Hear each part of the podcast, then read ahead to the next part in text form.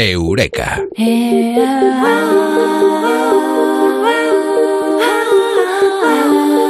Un estudio científico, una investigación que llega a la siguiente conclusión. El amor está en el aire. Ahora lo contamos aquí en Eureka. ¿Qué investigación, qué estudio está detrás de este asunto con... Está en Colombia, Amado Martínez. Amado, muy buenas, ¿qué tal?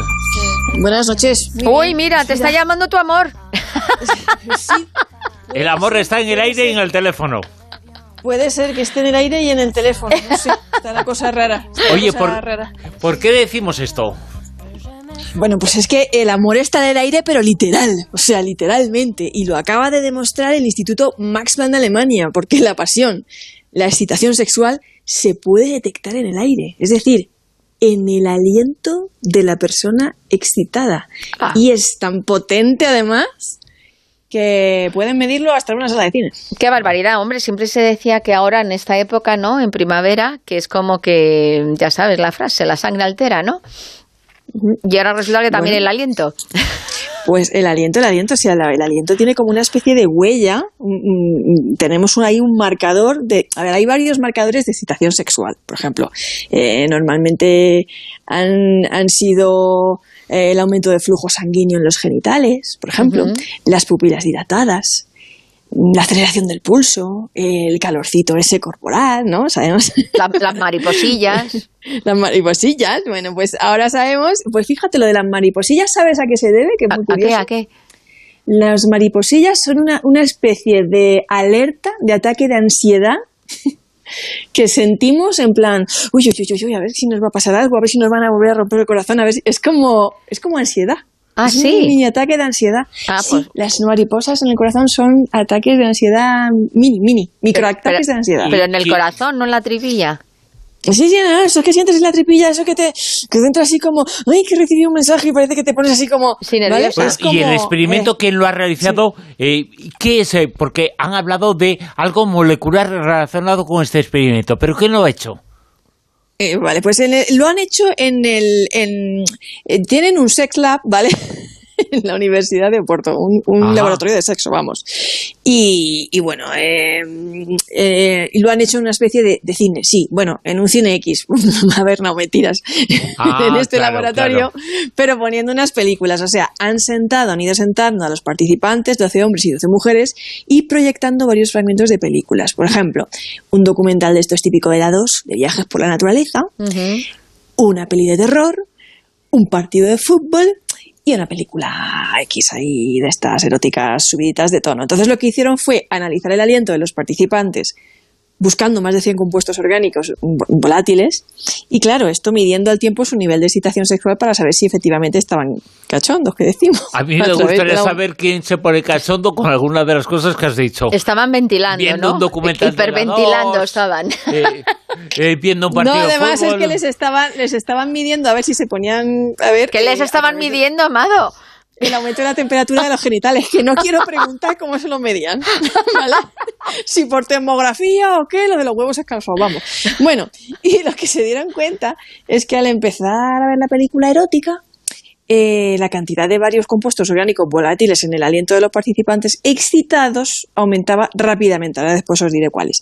Y los otros compuestos disminuían también a la misma velocidad. Y esto entre los que estaban, a ver, más salidos que el pito un botijo, pues porque los que nos excitaron tanto, pues entre ellos no se dio esta variación en los compuestos volátiles. ¿Qué compuestos son estos? A ver, a ver. Pues eh, claro, es que no, no lo hemos, no, no lo hemos Comentado. explicado, pero está, claro, estamos hablando de concentración de CO2 y disminución de isopreno en el aliento de las personas excitadas, que podría deberse a que los genitales tenían más flujo sanguíneo, mientras que los músculos y los pulmones tenían menos. Entonces, esto es interesante, porque vamos a hablar de hombres y mujeres. En los hombres encontraron fenol, cresol e indol, que parecen ser indicadores El amor, el mm, Sí, de, No de ahora, ¿eh? sexual. No, no, no, para nada. Eh, son sustancias directa o indirectamente relacionadas con el triptófano, la serotonina, la dopamina. Es decir, son neurotransmisores que juegan un papel en los sentimientos húmedos y el estado eufórico durante la etapa de excitación. De hecho, en el aliento de uno de los sujetos encontraron dopamina, ahí en bruto. O sea, dopamina en el O sea, aliento. ese- aunque ese es- estaba encantado ya. Sí, pero es que hay que matizar, además esto es muy, muy interesante también, que estos resultados fueron mucho más precisos en hombres que en mujeres, más que nada, porque ellas viendo la película X como que se quedaron igual. O sea, ellas como que no se excitaron particularmente ante la visión de las imágenes eróticas, mientras que ellos pues sí, o sea, esto evidentemente nos viene a decir que lo que nos excita a hombres y mujeres, pues no es lo mismo y no respondemos igual ante los estímulos visuales, ¿no? Porque siempre se ha dicho eso de que nosotras son, ellos son más de ver y, nosotras somos más de oír, ¿no? Y que por eso las mujeres se maquillan y los hombres mienten, ¿no? eso, dice, eso dice el tópico. eso dice el tópico. No creo que a lo mejor es que igual había también más imágenes de chicas y tal, y entonces a lo mejor los otros dirían, ala, la, pero bueno, claro, depende de cada uno luego los gustos. Oye, y este mm. estudio que se está afectando, que se ha efectuado en eh, Portugal, tiene aplicaciones en la vida? En la vida? Eh, sí, sí, es interesante porque eh, aparte de demostrar que la excitación, como el miedo o, la, otras emociones, ¿no? se pueden percibir en el aire, que esto ya se sabía, lo del miedo, la emoción, el estrés y todas estas cosas, porque ya se había hecho un experimento en el pasado en un cine, lo había hecho el científico Jonathan Williams, y yo creo que en un Eureka también, hablando del miedo, hablamos de cómo los marcadores también se podían percibir en el aire, el terror. Esta es la primera vez que se, que se demuestra lo de, lo de los marcadores del erotismo, la excitación sexual en el, en el aire, vamos, en el ambiente en nuestro aliento, en nuestro aliento. Entonces, ellos piensan que esto puede ayudar a desarrollar tratamientos médicos para las personas con dificultades sexuales y además que estudiar estas cosas no es fácil porque como te podrás imaginar pues no es fácil poner sensores en los genitales de los sujetos de investigación y decirles Hala, venga, cítate que vamos a medir unas cosillas. que no te corte, ¿eh? y tampoco te moleste mucho los sensores que te he puesto. Acuérdate en las, en las clínicas eh, que había de fertilidad que a los pobres les decían, ala, métete ahí en, la habitación, mírate una revista o ponte algo y, y, decían, pues es que no, es que en este momento no. Y yo no sé si sonaría esta canción. Según estaban ahí los pobres concentrados.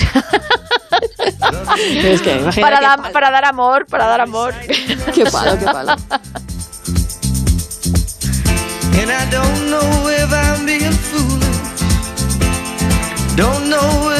Esto sonaba también en el cine, según estaban ahí jadeando. Eh, yo creo que los que veían el cine no asociaban el sexo al amor, ¿eh? Y en las discotecas de nuestros padres, porque esa canción, bueno, por lo menos de los míos. Claro, eso es una cosa romántica. Eh, el sexo no tiene que ser romántico, puede ser otra cosa. Afortunadamente, sí, no, esto lo que pasión, pasión. son marcadores, sí, son marcadores de la excitación sexual, de la excitación, pues eso, como las pupilas dilatadas, que se te acelera el pulso, el aumento de la temperatura corporal, ¿no? Eh, ¿La, la vena en el cuello o no? No, no. No, hasta que salga un estudio, Silvia, porque yo ya me lo espero todo. Pues este estudio científico efectuado en Portugal eh, demuestra que el amor está en el aire, está en el aire porque hay una serie de sustancias, una serie de marcadores que tiene que ver y que detectan lo que viene a ser la excitación amorosa, en este caso la excitación eh, sexual. ¿Qué nos ha contado esa investigación, ese trabajo, ese estudio, ese eureka? Nos lo ha contado Mado Martínez. Mado, mil gracias. Love, love. Un abrazo grande. Chao. Hasta luego.